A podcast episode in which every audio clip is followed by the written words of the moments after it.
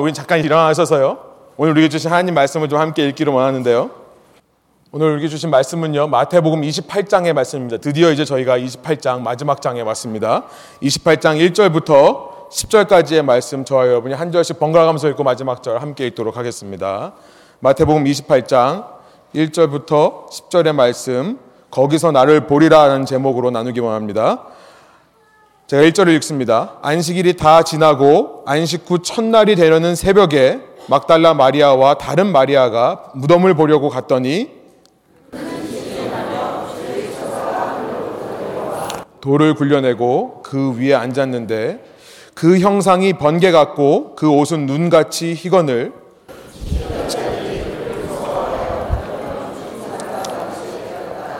천사가 여자들에게 말하여 이르되 너희는 무서워하지 말라 십자가에 못 박히신 예수를 너희가 찾는 줄을 내가 아노라. 그가 여기 계시지 않고 그가 말씀하시던 대로 살아나셨느니라.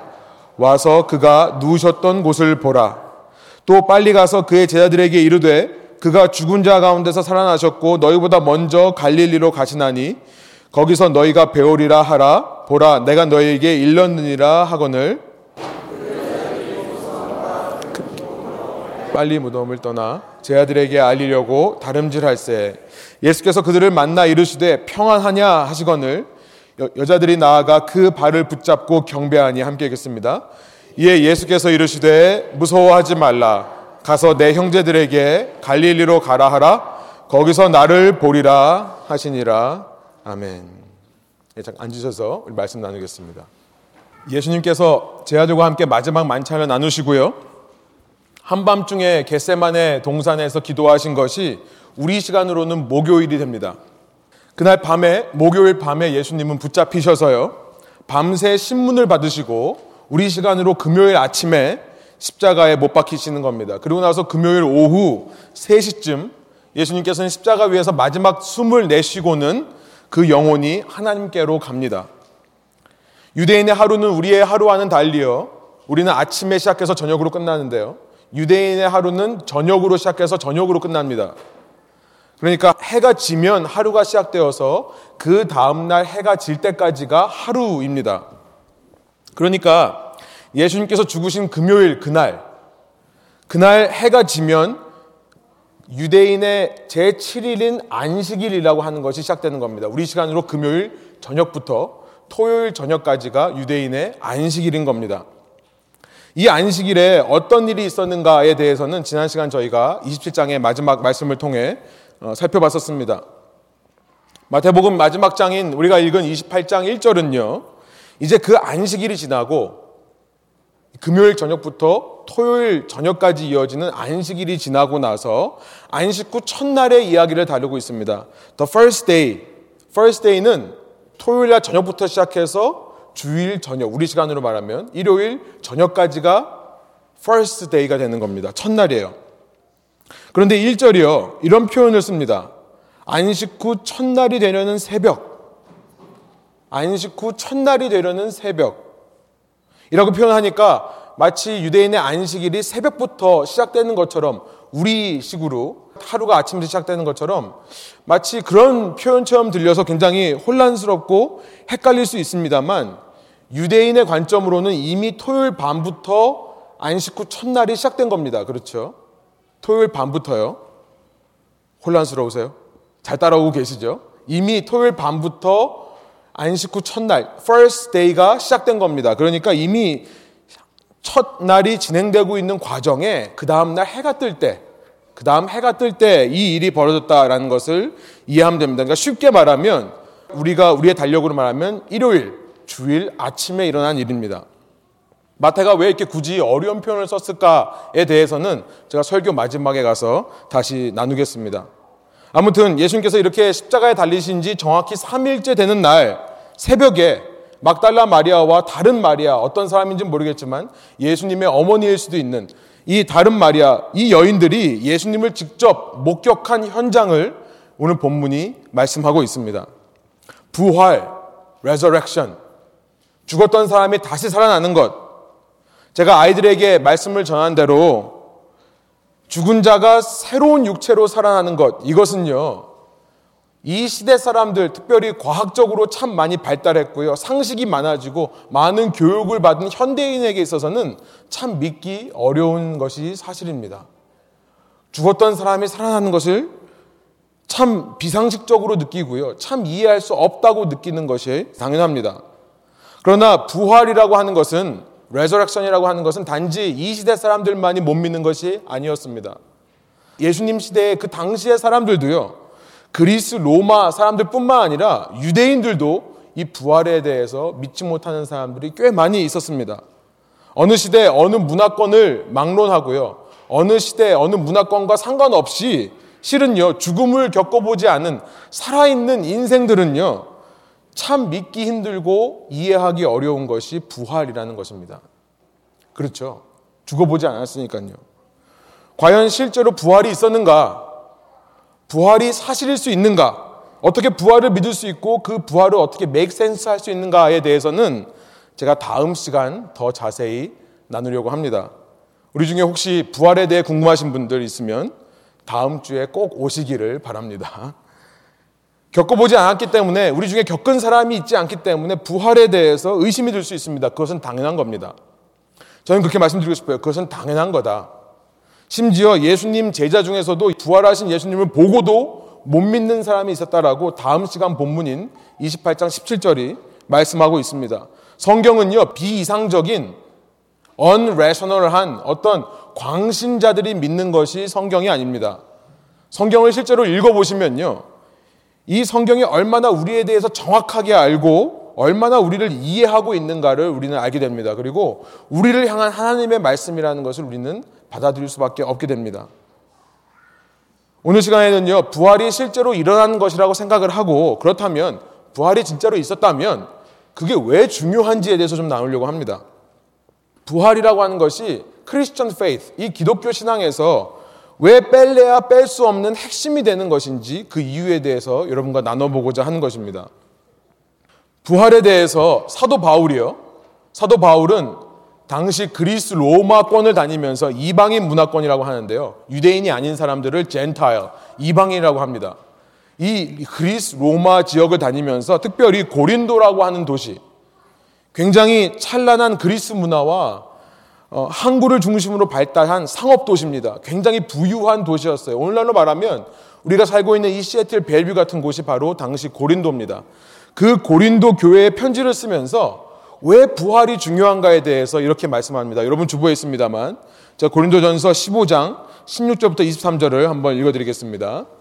죽은 사람들이 살아나는 일이 없다면 그리스도께서 살아나신 일도 없었을 것입니다. 그리스도께서 살아나지 않으셨다면 여러분의 믿음은 헛된 것이 되고 여러분은 아직도 죄 가운데 있을 것입니다. 그리고 그리스도 안에서 잠든 사람들도 멸망했을 것입니다. 세 번역 성경이거든요. 그리스도 안에서 우리가 바라는 것이 이 세상에만 해당되는 것이라면 우리는 모든 사람 가운데서 가장 불쌍한 사람일 것입니다. 그러나 이제 그리스도께서는 죽은 사람들 가운데서 살아나셔서 잠든 사람들의 첫 열매가 되셨습니다. 한 사람이 한 사람으로 말미암아 죽음이 들어왔으니 또한 한 사람으로 말미암아 죽은 사람의 부활도 옵니다. 아담 안에서 모든 사람이 죽는 것과 같이 그리스도 안에서 모든 사람이 살아나게 될 것입니다. 그러나 각각 제 차례대로 그렇게 될 것입니다. 첫째는 첫 열매이신 그리스도요. 그 다음은 그리스도께서 재림하실 때에 그리스도께 속한 사람들입니다. 만일 부활이 없다면 죽은 사람이 다시 살아나는 일이 없다면 그래서 그리스도가 예수님께서 죽었다가 아직까지도 살아나지 못해서 오늘날까지도 그의 무덤이 이 땅 가운데 남아 있다고 한다면 이 세상 모든 크리스천들의 믿음은 헛것이 된다. 나땡이 된다는 겁니다. 고린도서 15장에서 바울이 두 번이나 지금 반복해서 강조하고 있습니다. 14절에 한 번 얘기를 했고요. 17절에 또 반복하고 있는 겁니다. 부활이 그렇게 중요하다는 겁니다. 이후 사도 바울은 15장을 쭉 읽어보면 여러분 집에 가셔서 한번 쭉 읽어보시기 바랍니다. 우리 부활을 기념하고 묵상하는 저희들이 고린도서 15장 읽는 것은 굉장히 중요하다고 생각합니다. 이 부활에 대해서 쭉 말하면서 부활이 없다면 이 세상 모든 사람들은 사망, death, 죽음 앞에서 절망할 수밖에 없다는 것을 말씀합니다. 그렇죠. 이 땅에 있는 모든 소망이 우리의 죽음 앞에서 사라질 수밖에 없는 겁니다. 그렇죠. 열심히 공부하면 뭐 합니까? 우리가 우리 자녀 열심히 키워내면 뭐 합니까? 결국 죽을 건데요. 돈 벌면 뭐 합니까? 우리가 안정된 삶을 살면 뭐 합니까? 성공하면 뭐 합니까? 죽음 앞에서 이 땅, 이 땅의 죄악, 이 땅의 죄악 속에서 우리가 서로 상처 주고 받다가, 상처, 상처 주고 받으면 살다가 아쉬움만 가지고 죽는다면 그 죽음의 문턱을 넘어설 수 없다면 우리의 인생은 정말 허망한 것이 됩니다. 그 누구도 죽음 앞에서요, 죽을 때 돈 더 많이 벌 걸. 내가 우리 가족한테 좀 더 많은 유산을 남겨주고 죽을 걸. 그렇게 후회하는 사람이 없다고 하죠. 더 사랑할 걸, 더 잘해줄 걸. 이렇게 후회를 하는 것이 우리의 죽음 앞에서의 모습이라고 하지만요. 여러분, 그러나 죽음 이외에 아무것도 없다면 그런 후회가 무슨 소용이 있습니까? 더 사랑할 걸, 더 잘해줄 걸, 후회해봤자 뭐 합니까? 그걸로 끝인데요. 이 땅에 어느 것도 죽음을 넘어설 수 있는 것은 없습니다. 다시 말씀드립니다. 이 땅에 어느 것도 죽음이라고 하는 것을 넘어설 게 없다는 거예요. 그러나 여러분, 이 성경 속에 good news가 있습니다. 그것을 우리가 복음, gospel이라고 하는데요. 좋은 소식, 복된 소식은 뭐냐면 죽음이 끝이 아니라는 사실이에요. 죽음은 단지 우리가 지금 예배당 들어올 때 저 문을 통과한 것처럼 죽음이라는 것은 단지 현관문에 불과하다. 어느 한 곳에서 다른 곳으로 나가는 과정일 뿐 죽음 이후에 새로운 삶이 기다리고 있다는 사실이 새로운 삶이 우리를 맞이한다는 사실이 우리에게 복음이 되는 겁니다. 그러나 조건이 하나 있습니다. 그리스도 안에서 그렇다는 거예요. 그리스도 안에서 그렇다는 겁니다. 그렇기 때문에 그리스도 안에 있으면 우리가 읽은 고린도서 15장 22절에 그렇게 말하죠. 그리스도 안에 있으면요, 우리는 불쌍한 사람이 아닌 겁니다. 바울의 말을 뒤집어 보면요. 그리스도 안에 있으면 우리는 결코 불쌍한 사람이 아니라는 겁니다. 가장 먼저 예수님께서 우리를 대신해 모범으로 죽음에서 부활하시는 것을 보여주셨고요. 그 후에 그 예수님을 믿는 우리가 예수님처럼 새 육체를 입고 새로워질 거라는 것입니다. 여러분, 부활이라는 거 하는 것은 단지 revive, 다시 살아나는 것이 아닙니다. 새로운 육체로 변화되어서 변화된 육체로 살아나는 것을 말하는 것이 부활입니다. 여러분, 이런 부활을 믿는 사람이 우리 중 얼마나 계십니까? 그리고요, 이 부활을 믿는 것이 우리의 오늘 기독교 신앙에 얼마나 영향을 주고 있습니까? 여러분, 저는 청년들뿐만 아니라 이 시대의 크리스천이라고 하는 사람들과 만나서 이야기를 하면서 저는요, 예수님 믿는다라고 말씀하시는 분들 중에 정작 이렇게 물으면요, 당신이 죽으면 당신이 새로운 육체로 변화되어서 되살아날 것을 믿느냐라고 말하면요. 그거 잘 모르겠는데요 하시는 분들이 은근히 많더라고요. 우리 젊은 사람들도요, 젊은이들도 교회 다니면서 예수님 믿는 거에 대해서 많이 들어봤는데 내가 죽고 새로운 육체로 다시 살아난 것까지는 잘 못 들어본 것 같아요. 그래서 어떤 질문을 제가 받은 적이 있냐면 꼭 그것까지 믿어야 합니까? 라는 질문을 들은 적도 있었습니다. 그렇게 새로운 육체로 부활하는 것이 이 땅에서의 우리의 신앙과 무슨 관련이 있기에, 무슨 관계가 있기 때문에 그렇게 중요하다고 말을 하는가? 여러분, 우리는요, 어쩌면 우리가 죽음 이후의 상황이라고 생각을 하니까 이 땅에서 별로 부활에 대해 심각하게 고민하고 날마다 그 그리스도의 부활을 붙잡으려고 하는 노력을 하지 않는 것은 아닌가 생각이 드는 겁니다. 부활이란 그저 1년에 한 번, 부활절, 이스터에만 기념하는 것이고 평소에는요, 신앙생활이라고 할 때 부활이라는 것이 없어요. 여러분 어떠세요? 교회 다니면서 신앙생활을 한다고 했을 때 거기에 부활이 얼마나 들어가 있습니까? 예수님의 부활이 얼마나 들어가 있는 거예요. 이런 현대 기독교인들의 모습은요, 놀랍게도 성경에서 발견하는 초기 기독교인들의 모습과 너무나 다릅니다. 너무나 달라요. 왜냐하면요, 초기 기독교인들은요, 주의해서 들으시기 바래요. 초기 기독교인들은요, 예수님의 부활 외에는 붙잡을 것이 없었던 사람이었기 때문에 그렇습니다. 초기 기독교인들은요, 예수님의 부활만을 붙들고 산 사람들이에요. 여러분, 당시에 이런 성경이 있었을까요? 이렇게 요즘 너무나 멋지게 프린트돼서 나오는 성경이 있었을까요? 당시에도 성경을 쓰긴 했지만요, 당시 크리스천들이 읽던 성경이라는 것은 유대인의 성경입니다. 구약만 있는 거예요. 오늘날처럼 예수님의 이야기가 담겨 있는 복음서라든지 신약 성경이 없던 시대입니다. 여러분 당시에 오늘날의 교회처럼 이런 거대하고 멋진 조직들이 있었을까요? 이렇게 수많은 목회자들이 있었을까요? 수많은 신앙서적들이 있었을까요? 여러분 인터넷만 틀면요 요즘 너무 설교 잘하시는 분들 많고요 너무 좋은 말씀 너무나 쏟아져 나오는 것이 요즘 세상 아닙니까? 당시에도 그랬을까요? 당시에도 유명한 목사님 따라다니면서 설교 들으려고 하는 무리들이 있었을까요? 아니요. 여러분 예수님께서 죽으시고 부활해서 초대교회를 만들었을 때 그 초대교회 교인들을 보면요. 그들은 성경도 없던 사람들입니다. 교회라는 조직도 완전하지 못했던 시대의 사람들입니다. 신학도 바로 서 있지 못했고요. 목회자도 아직 준비되지 않은 목회자들을 완전하지 못한 시대였습니다. 그들의 신앙의 근거는 단 하나밖에 없었어요. 뭐였냐면 부활하신 예수님이라는 겁니다. 뭐가 이해되어서 뭐가 깨달아져서 설득되어서 믿은 게 아니었다는 거예요. 그들은요, 부활하신 예수님을 직접 보고 신앙생활을 했다는 겁니다. 부활하신 예수님, 죽고 끝난 줄 알았는데, 새로운 육체로 살아나신 예수님을 보고요. 그 예수님에 대한 증인들, 그 예수님을 직접 만난 사람들의 이야기를 듣고 그것만을 붙들고 살았던 사람들이 초대교인이라는 거예요. 여러분, 우리는요, 이 시대에 부활을 얼마나 중요하게 생각하고 있습니까? 부활 이외에 우리가 붙잡고 있는 신앙생활이 하는 것이 얼마나 많이 있습니까? 여러분 그렇게 부활만을 붙잡은 신앙인들이었기 때문에 저는요 초대교회 교인들이 어디를 가나 이방인으로부터 당시 사회에 있던 사람들로부터 인정받고 칭찬을 받았던 것은 아닐까 생각이 들었습니다. 그들은요 부활하신 예수님만을 붙들고 살았기 때문에 어디를 가도 그 복된 소식을 전하기 위해 야 죽음이 끝이 아니다. 죽었다가 살아난 사람이 있단다. 죽음이 끝이 아니라는 소식을 전하고 그것을 알려주고 싶어서 안달이 났던 것은 아닌가. 오늘날처럼요.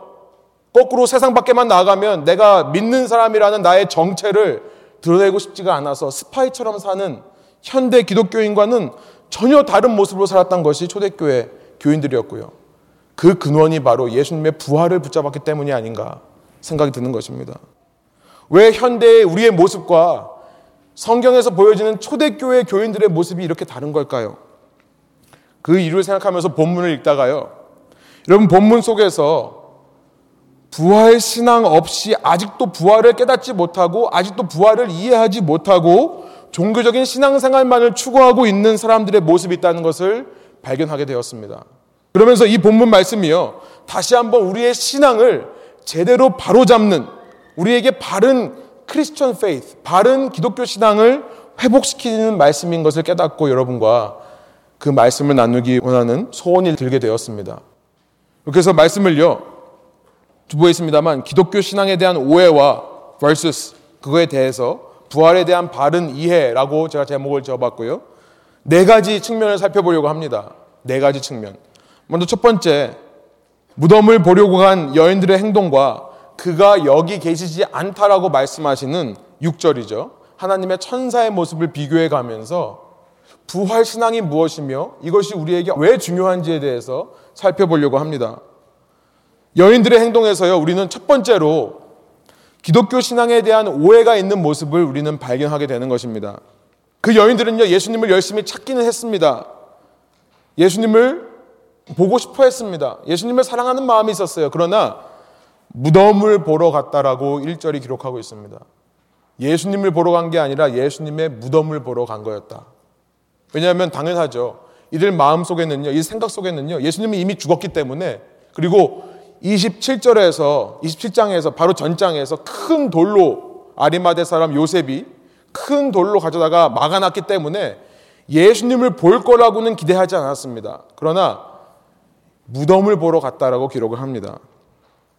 우리가 지난 주간에 묵상한 누가복음 24장 오늘 본문인데요. 24장 1절과 마가복음 16장 1절은요. 더 자세하게 이 여인들이 무덤을 찾은 이유는 향품을 가지고 예수님의 시체에 바르기 위해 갔다라고 말을 하고 있습니다.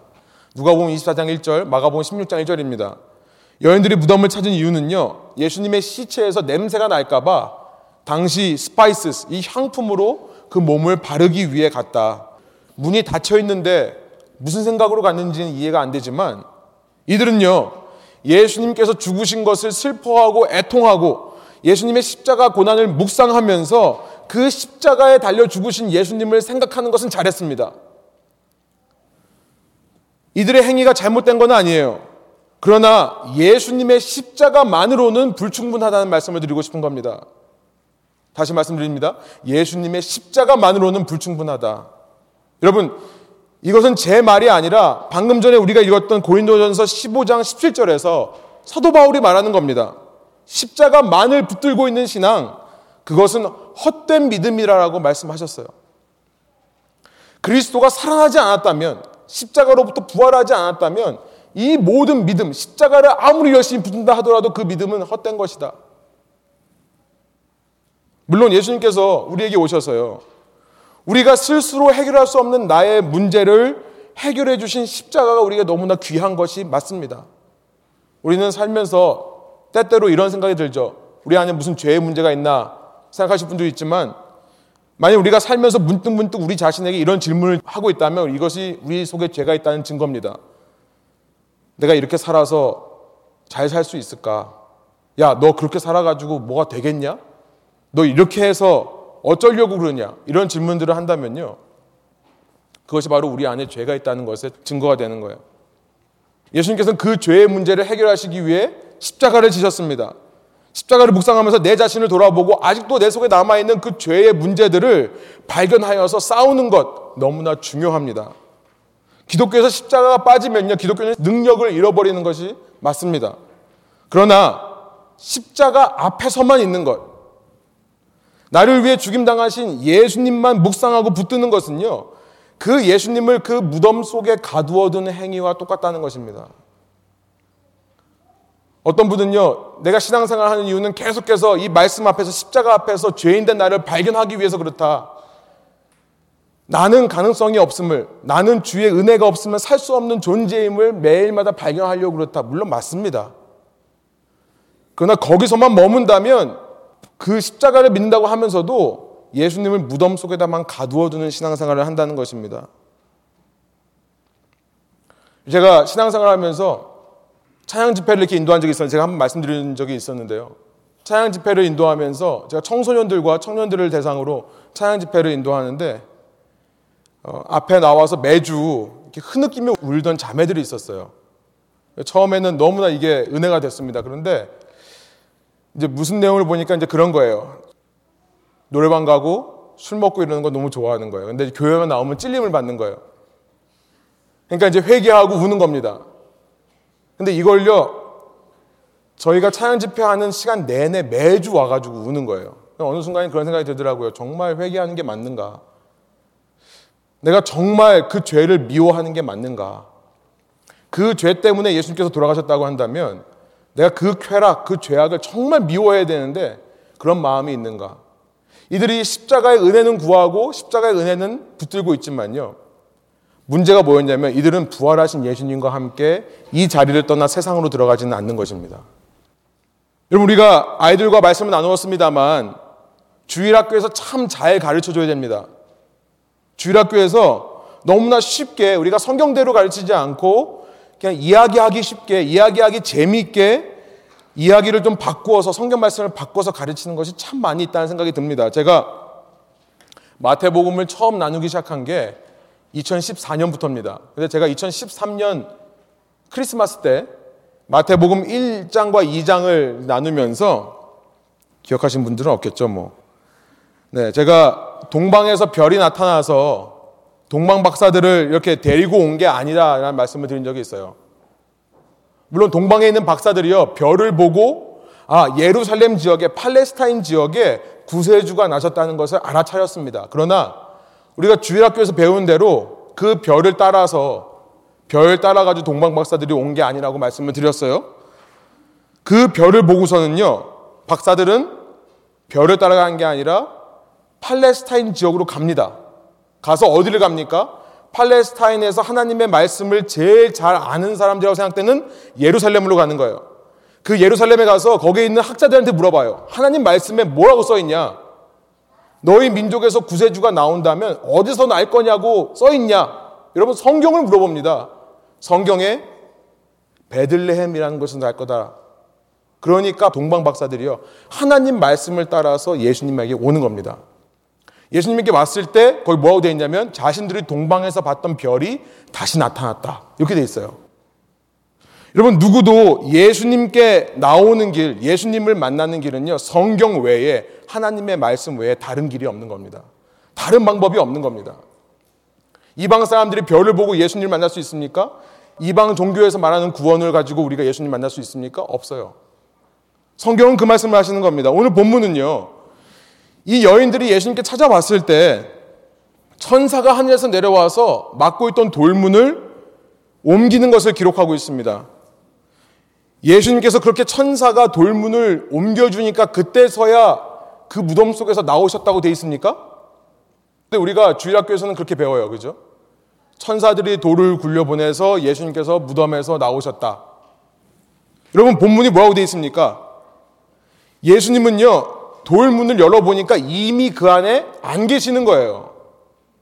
천사가 뭐라고 말합니까? 이미 말씀하신 대로 3일 만에 부활하셨다. 이미 말씀하셨다. 마태복음 12장 40절, 16장 21절, 17장 9절, 23절, 20장 19절, 26장 32절. 이렇게 수없이 반복해서 말씀하셨던 대로 예수님은 3일 만에 부활하셔서 살아나셨다. 여러분, 그러니까 본문에서 천사들이 나타나서 돌문을 열어준 이유가 뭡니까? 예수님이 나오게 하기 위해서 아니라는 거예요. 누굴 위해서 열어준 거예요? 여인들을 위해서 열어줬다는 사실이에요. 여인들을 위해서요. 5절, 6절입니다. 우리 한번 한 목소리 읽어볼까요? 천사가 여자들에게 말하여 이르되 너희는 무서워하지 말라. 십자가에 못 박힌 예수를 너희가 찾는 줄을 내가 아노라. 그가 여기 계시지 않고 그가 말씀하시던 대로 살아나셨느니라. 와서 그가 누우셨던 곳을 보라. 돌문이 옮겨간 이유가 뭐라고요? 예수님이 나오게 하기 위해서가 아니라 여인들로 하여금 깨닫게 하기 위해서. 뭘 깨닫습니까? 이들은 아직도 십자가에 못 박힌 예수를 찾지만 그가 여기 계시지 않다라고 선포를 하는 거예요. 6절입니다. 와서 누우셨던 것을 보라. 이미 너에게 수없이 말씀하지 않으셨느냐? 왜 말해도 못 알아듣는 거냐? 그는 살아나셨다. 십자가를 묵상하고요. 십자가 앞에서 내 연약함을 애통해 하면서 그의 십자가의 은혜와 사랑을 감사하는 것은 중요합니다. 그러나 그것만 하는 신앙인들이라면 문제가 있다는 겁니다. 지금 천사가 굳이 와서 여인들에게 보여주고 싶은 것이 바로 그거예요. 거기에만 십자가에 달리신 예수만 생각하고 그 예수만 붙잡고 있는 사람들은 문제가 있는 거다. 어떤 예수님을 붙잡아야 된다고요? 부활하신 예수님을 붙잡아야 된다. 매 주일마다 교회 와서요, 이런 엄숙한 분위기 가운데 회개하는 것은 반복해서 너무나 잘합니다. 교회라는 곳에 이 건물 안에 종교적인 분위기가 있어가지고요, 이 종교에서 요구하는 일들 너무나 잘하고요, 우리의 말투도 바뀌고 앞에 나오면 모습도 바뀌고요, 교회에서 할 일은 너무나 잘해요.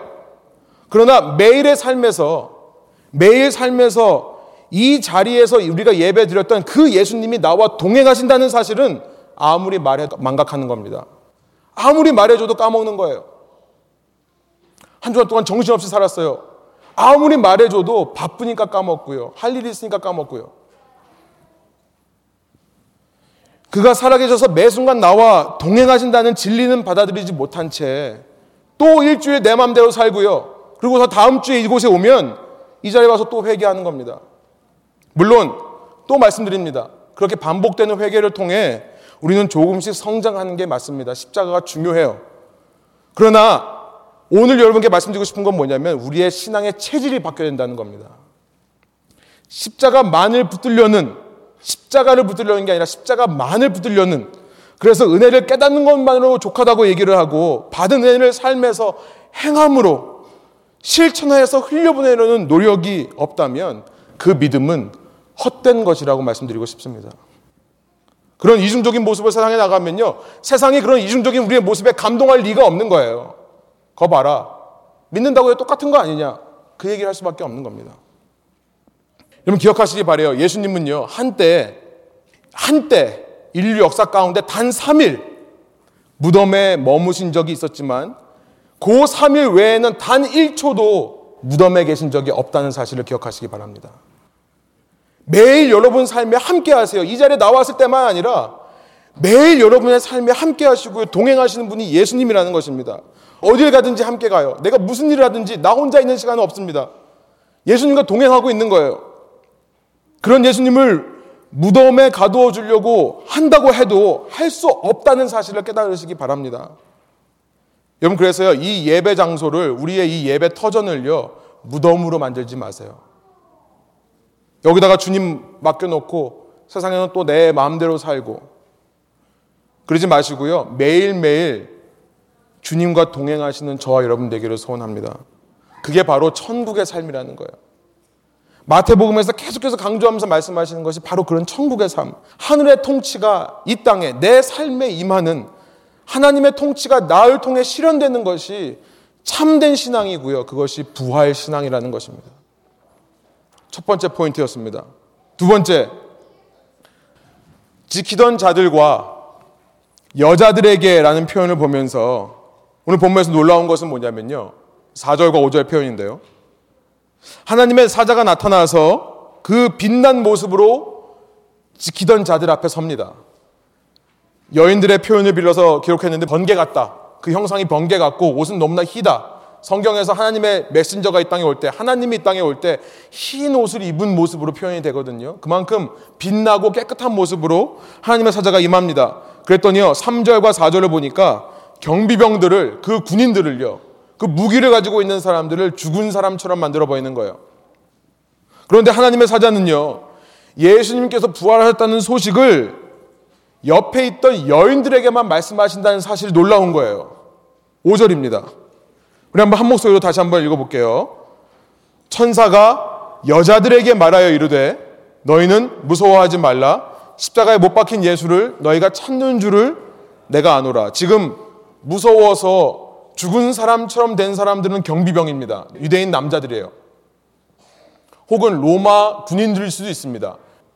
그런데 이 남자들에게 무서워하지 말라고 하는 게 아니라요. 여인들에게 말씀하신다는 사실이에요.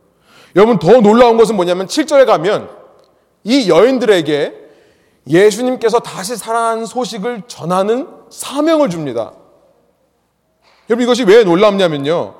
당시 사회에서 제가 반복해서 말씀드린 대로 당시 사회에서 여인이라는 존재는요, 사회적으로 인정받지 못하는 사람들이었습니다. 법적으로 아무런 권리가 없고요. 법적인 권리가 없는 사람이 말을 해봤자 무슨 법적인 효력이 있겠습니까? 그러니까 법정에서 여인들이 증언하는 것은 아무런 법적 효력이 없는 겁니다.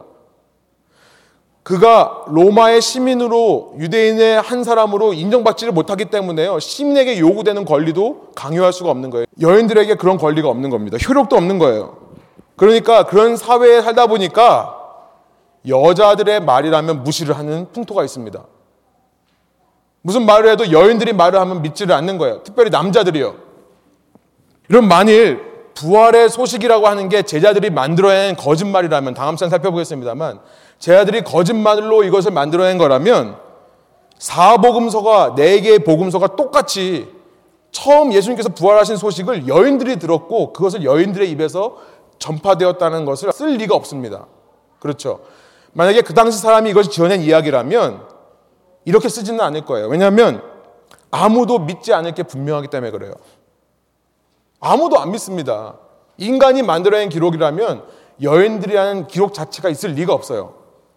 그러나 하나님의 사자가요, 여인들에게 말씀하신다는 거예요. 여인들에게 찾아오시고 여인들에게 말씀하시는 거다. 왜? 이 여인들이 당시 예수님 주위에 있던 사람들 중에 가장 그래도 믿음이 굳은 사람이었기 때문에, 믿음이 강한 사람이었기 때문에 이들에게 와서 말씀하셨다는 겁니다. 여러분 너무나 당연한 것 같지만요. 우리가 한번 이렇게 생각해 보세요. 저는 이런 생각이 들었어요. 만일 하나님의 목적이 예수님의 부활 소식을 가장 이피션트하고 가장 효율적이고 가장 이펙티브하게 가장 효과적으로 정하는 데만 목적이 있었다면 하나님의 천사가요 여인들에게 말하지 않고 제가 보기에는 당시 사회적으로 권위가 있는 당시 누가 봐도 신뢰할 만한 경비병들을 통해서 말씀을 하게 했을 겁니다. 그렇죠? 이 경비병을 변화시켰으면 이 경비병의 그 말씀을 전하라고 했다면요. 안 믿을 사람이 누가 있겠습니까?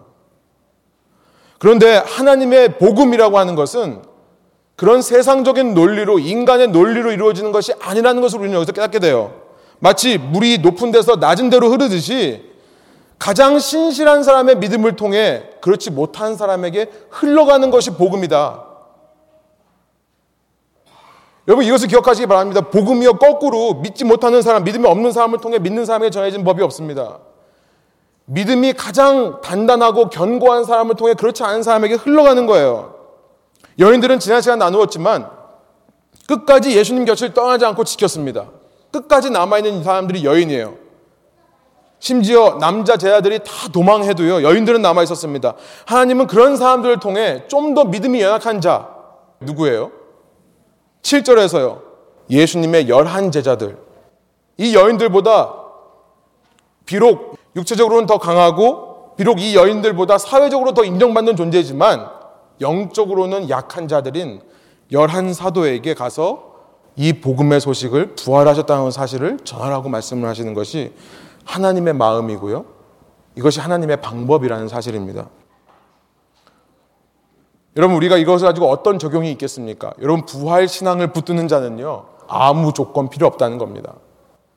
부활 신앙을 붙들고 살아가겠다고 하는 사람들은요, 아, 이 세상에 어떤 조건도 필요 없고 단 한 가지만 내가 진정으로 예수님을 붙드는 믿음만 있으면 된다는 것입니다. 아무리 사회적으로 약하다 하더라도요. 아무리 내가 가진 재물이 없다고 하더라도요. 아무리 내가 유명하지 않다 하더라도요. 아무리 내가 능력이 없는 자라 할지라도 내가 예수님만 붙들고 있으면 하나님은 이 수많은 능력 있는 사람들, 이 많은 재산들을 갖고 있는 부자들 사는 동네, 이 시애틀 벨뷰 땅에서 능력 있고 부자 있는 사람, 사회적으로 잘 나가는 사람, 성공한 사람들을 들어 쓰시기 원하는 게 아니라 이 중에서 가장 주님을 굳게 붙드는 사람을 들어 쓰시기 원한다는 사실을 깨닫게 되는 겁니다. 많은 사람들이요. 하나님은 이런 방법으로 역사를 하시는데 헌신을 못하는 이유를 말씀하실 때 성경적이지 않은 이유를 말씀하시면 참 마음이 아픕니다. 제가 아직 능력이 없어서요. 저는 아직 돈을 많이 벌지를 못해서요. 여러분 교회 안에서는 이런 논리가 있으면 안 되는 줄 믿습니다. 하나님의 일을 하는데 하나님의 사역을 감당하는데 단 한 가지만 필요한 것이 뭐냐면 진정으로 주님을 붙드는 믿음만 있으면요 사용하신다는 겁니다. 기독교의 타락이 왜 옵니까? 이 시대에 신앙인들이 왜 타락됐다고 얘기를 합니까? 하나님을 믿는다고 하면서도요 부활하신 예수님 외에 다른 눈에 보이는 주님께서 나와 함께하고 계신데도 불구하고 당장 내가 만질 수 있는 무언가를 갖추고 준비해야지만 하나님께서 부흥시키신다고 잘 사용하신다라고 착각하기 때문에 기독교인들이 더 세상적으로 타협하고 타락하게 되는 것은 아닌가 생각이 드는 것입니다. 여러분 부활 신앙을 붙드시길 바랍니다. 그렇다면요. 구절의 말씀처럼요. 세상 어디를 가도 예수님의 발만 붙잡고 있으면 되는 거예요. 이 여인들이 예수님을 만날 때 예수님 앞에 그 발을 붙잡고 경배하는 모습이 있습니다. 어디나 예수님께서 여러분과 동행하시기 때문에요. 어디를 가나 예수님만 붙잡고 있으면 여러분을 통해 하나님께서 역사하신다는 사실, 여러분을 가장 먼저 들어 쓰신다는 사실을 기억하시기 바랍니다. 세 번째, 무서움과 큰 기쁨으로 이 여인들은 그 기쁨의 소식을 가지고 전하러 나갑니다. 그런데요, 그 전에 예수님께서 이들을 찾아오셔서 한 번 더 만나주세요. 아니, 하나님의 사자를 보냈으면 됐지. 하나님의 사자를 보내서 이 소식을 전하게 했으면 됐지 왜 예수님이 또 나타나가지고 두 번째 똑같은 말씀을 하시는가? 왜 내 제자들에게 가서 내가 먼저 갈릴리로 가 있을 테니까 나를 보러 갈릴리로 오라고 말을 전해라. 왜 이 말씀을 하시는가? 저는 단순한 산수입니다. 단순한 수학이라고 생각해요. 8절에 이 여인들이요 무서움과 기쁨으로 갑니다. 그런데 거기서 10절에 나오는 말씀처럼 무서움을 빼시는 겁니다. 무서워하지 말라. 두려워하지 말라. 9절 10절입니다. 우리 한번 한 목소리로 다시 한번 읽어볼게요. 예수께서 그들을 만나 이르시되 평안하냐 하시거늘 여자들이 나아가 그 발을 붙잡고 경배하니 이에 예수께서 이르시되 무서워하지 말라. 가서 내 형제들에게 갈릴리로 가라 하라. 거기서 나를 보리라 하시니라. 구절에 보면요, 좀 심각한 상황입니다. 그런데 문자적, 이게 원어로 보면 예수님의 인사가 너무 웃깁니다. 우리말로는 평안하냐? 에이레네라는 말을 한 것처럼 보이지만요. 카이레테. 이게 뭐냐면요. 당시 사람들이 안녕이란 말이에요. 예수님께서 안녕? 너무나 웃기죠? 아마 이걸 아는, 이 말을 아는 그리스인들은 여기서 빵 터질지도 몰라요. 근데 저는요, 정말 예수님의 목적은 우리로 하여금 두려워하지 않기 위해 이렇게 친근하게 다가오시는 것이 아닌가 생각이 듭니다. 예수님은요, 두려움을 빼고 두렵죠. 부활하신 사람을 죽었다가 살아나는데 어떤 사람이요? 두렵지 않겠습니까? 그런데 거기서 두려움을 빼고 기쁨만 남기기 원하신다는 사실이에요. 이런 부활 신앙을 붙들고 사는 사람들은요, 세상 어디로 가든지 세상적으로는 풍족하고 세상적으로는 부유하고 세상적으로는 인정받고 세상적으로 유명해지지 못한다 하더라도요. 주님과 함께 하시기 때문에요. 모든 두려움이 사라지는 것인 줄 믿습니다. 오직 기쁨만 남는 것이 신앙인의 모습인 줄 믿습니다. 여러분 기쁘세요. 정말 기쁘세요. 사도 바울은요. 로마의 감옥 속에서도 빌립보 교회를 향해 편지를 하면서 빌립보서 4장 4절 주 안에서 항상 기뻐하라. 내가 다시 말하노니 기뻐하라. 라는 말씀을 남기셨습니다. 여러분, 부활 신앙으로 사는 사람들은요, 기뻐하는 겁니다. 기뻐할 수 있는 근거가 뭡니까? 주님께서 무덤에만 계신 분이 아니라 나와 함께 하시기 때문에 그 주님과 함께 하기 때문에 나에게서 두려움이 사라지는 겁니다. 인생 나 혼자 살아가는다고 하는 사람들은 내 힘으로 뭐든지 할 수 있다. 우리 가족이 힘을 모으면 이런 일을 이룰 수 있다 하는 사람들은요, 순간순간 두려울 수밖에 없습니다. 그러나 예수님께서 나와 함께 한다는 생각을 할 때는요, 그 두려움이 사라질 수밖에 없는 거고요. 기쁨으로 가득 차는 겁니다. 그래서 신앙인들의 가장 강력한 증거가 기쁨입니다. 기쁜 거예요. 어떤 사람이 신앙인가를 봤을 때 이 사람이 늘 기뻐하는가. 그래서 얼굴이 밝아야 되는 겁니다. 믿는 사람이라면요, 얼굴이 늘 밝아야 되는 거예요. 어떤 상황 가운데서도 감사하고 기뻐할 수 있어야 되는 겁니다. 이것이 부활신앙을 붙드는 자의 세 번째 모습. 마지막으로요. 그런데 제일 중요한 말씀을 드리고 마치려고 합니다. 예수님께서는요, 여인들을 붙잡고 두려움 빼기를 하시면서 이렇게 말씀하십니다. 10절 제가 다시 한번 읽어 드릴게요. 이에 예수께서 이르시되 무서워하지 말라. 내 형제들에게 갈릴리로 가라 하라. 거기서 나를 보리라 하시니라. 마지막으로 부활 신앙을 붙잡고 사는 것은요. 내가 그렇게 예수님의 부활 소식을 듣고 기쁨에 찬 나머지 내가 원하는 대로 내가 뜻하는 곳으로 가는 것을 의미하지 않는다는 것을 말씀하십니다. 부활하신 주님을 믿고요. 야, 이제 주님께서 부활하셨으니까 너네 이제 유대인들 죽었다. 여러분 산헤드린 공회가 있는 예루살렘으로 쳐들어가면 어떻게 됩니까? 그냥 죽임 당하는 거예요. 부활 신앙을 믿는 것은 뭐냐면요. 내가 내 기쁨과 내 능력과 내가 받은 은사에 도취되어서 내 생각대로 행하려 하는 것이 결코 아니라는 사실을 기억하시기 바랍니다. 여러분 부활신앙을 산다는 것은 한마디로 말하면 뭐냐면 주님이 있는 곳에 가는 거예요. 주님 계신 곳에 가는 겁니다. 이런 많은 기독교인들이요, 현대 기독교인들이요, 주님의 비전, 주님의 소명이라는 말을 너무나 쉽게 합니다. 주님의 부르심, 주님의 콜링, 주님께서 보여주신 어떤 사역이라는 것 타이틀 아래 자신의 야망과 자신의 꿈과 뜻을 이루기 위해 노력하는 사람들이 참 많은 것 같습니다. 특별히 청년들과 얘기해 보면서요, 진로를 정하는 데 있어서 배우자를 정하는 데 있어서 또 이후에 사회에 나가서 우리 직장 생활 하시는 여러분 또 개인 비즈니스를 하시는 분들 그 일터와 직장을 정하는 데 있어서 부활 신앙으로 사는 사람들은요. 이것이 단지 내 적성, 내가 잘하는 일인가, 심지어 내가 좋아하는 일인가를 말하기 전에 먼저 한 가지를 본다는 거예요. 부활 신앙으로 살아가는 사람들은요. 그것을 따지고 얼마나 돈을 버는가, 얼마나 능력으로 인정받고 사는가, 얼마나 이곳에 정착할 수 있는가, 이걸 보기 전에 한 가지를 본다는 것입니다. 그것은 뭐냐면, 지금 예수님께서 어디 계신가를 본다는 거예요. 지금 예수님께서 어디 있는가, 지금 이 시대에 예수님께서 무슨 일을 하고 있는가, 그것을 먼저 본다는 겁니다. 그리고 그런 예수님께서 이미 하시고 있는 일에 동참하는 것이 우리의 비전이고요. 그걸 보니까요. 그것이 우리의 콜링입니다. 그렇게 일하고 계신 주님께서 혼자 하시기 어려우니까 부르시는 거예요. 너라 나 도와라. 그것이 바로 소명, 콜링이라는 겁니다. 여러분 이렇게 가면요 절대 틀림이 없어요. 여러분이 전공을 정하고 일자리를 정하고 배우자를 정하고 무언가를 하는 것 과정 가운데 이렇게 가면 전혀 틀림이 없습니다. 절대 틀림이 없습니다. 그러지 않은 이유는 우리가 묻지 않기 때문에 그런 겁니다. 묻지도 않고 보려고 하지도 않기 때문에 그렇습니다. 예수님께서 무슨 일을 하고 있는가를 보려고 하지를 않는 거예요. 그러면서 끊임없이 내 계획과 뜻과 야망을 주님을 위한 거라고 정당화시키고 있죠. 여러분, 왜 갈릴리로 가라고 하십니까? 지금 예수님께서는 무슨 일을 하기 원하실 겁니까? 왜 갈릴리일까요? 우리는요, 다시 마태복음에 처음으로 들어갑니다. 마태복음 처음 4장에서요. 그 갈릴리가 왜 중요한지에 대해서 이미 말씀하셨습니다. 마태복음 4장 15절부터 17절 제가 한번 읽겠습니다. 스불론 땅과 납달리 땅과 요단강 저편 해변길과 이방의 갈릴리여 흑암에 앉은 백성이 큰 빛을 보았고 사망의 땅과 그늘에 앉은 자들에게 빛이 빛이었도다 하였느니라. 그리고 17절 함께 한번 읽어볼까요?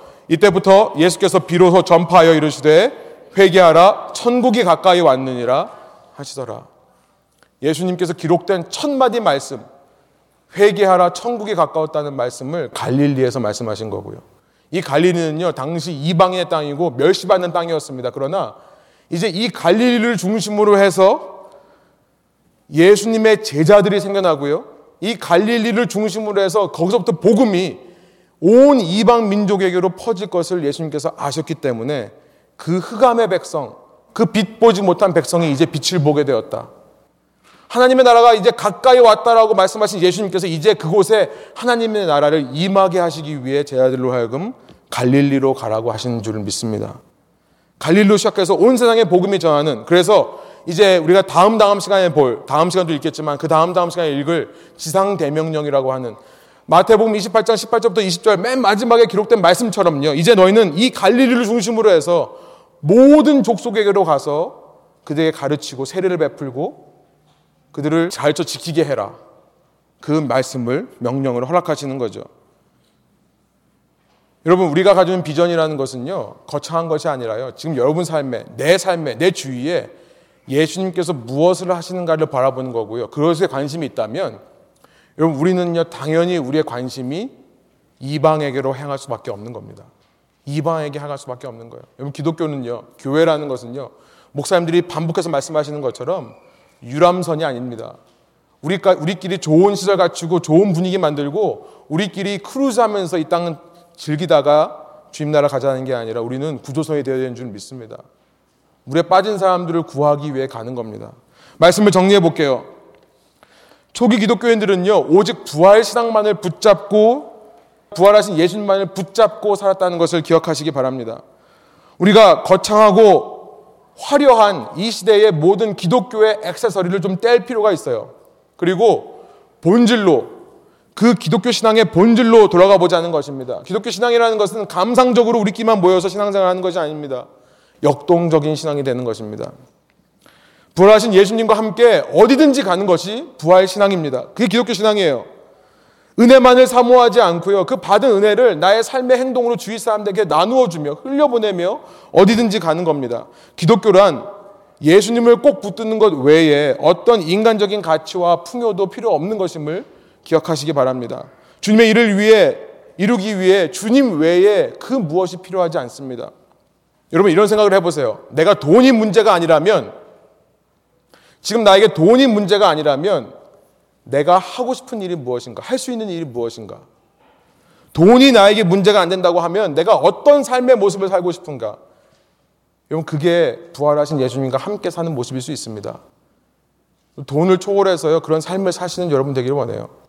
그런 삶을 살면요, 따라옵니다. 여러분, 기독교는요, 어떤 경우에도 주님 한 분만으로 만족하며 기뻐하는 종교인 줄 믿습니다.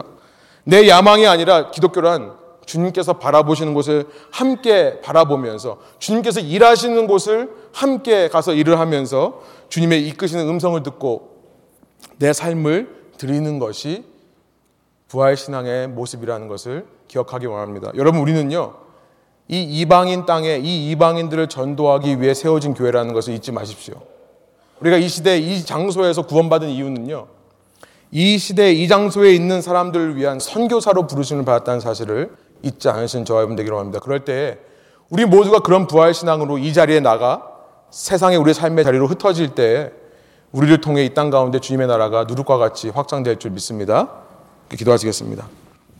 함께 이 시간 말씀을 생각하시면서 우리가 부활하신 주님과 함께 연합하기 원한다는 기도, 주님만을 붙들고 살아가겠다는 기도 함께 드리시면서 어, 여러분에게 주신 음성에 순종하여 조용히 회개와 결단의 기도를 드려지는 시간 되기를 원합니다. 함께 기도하시겠습니다.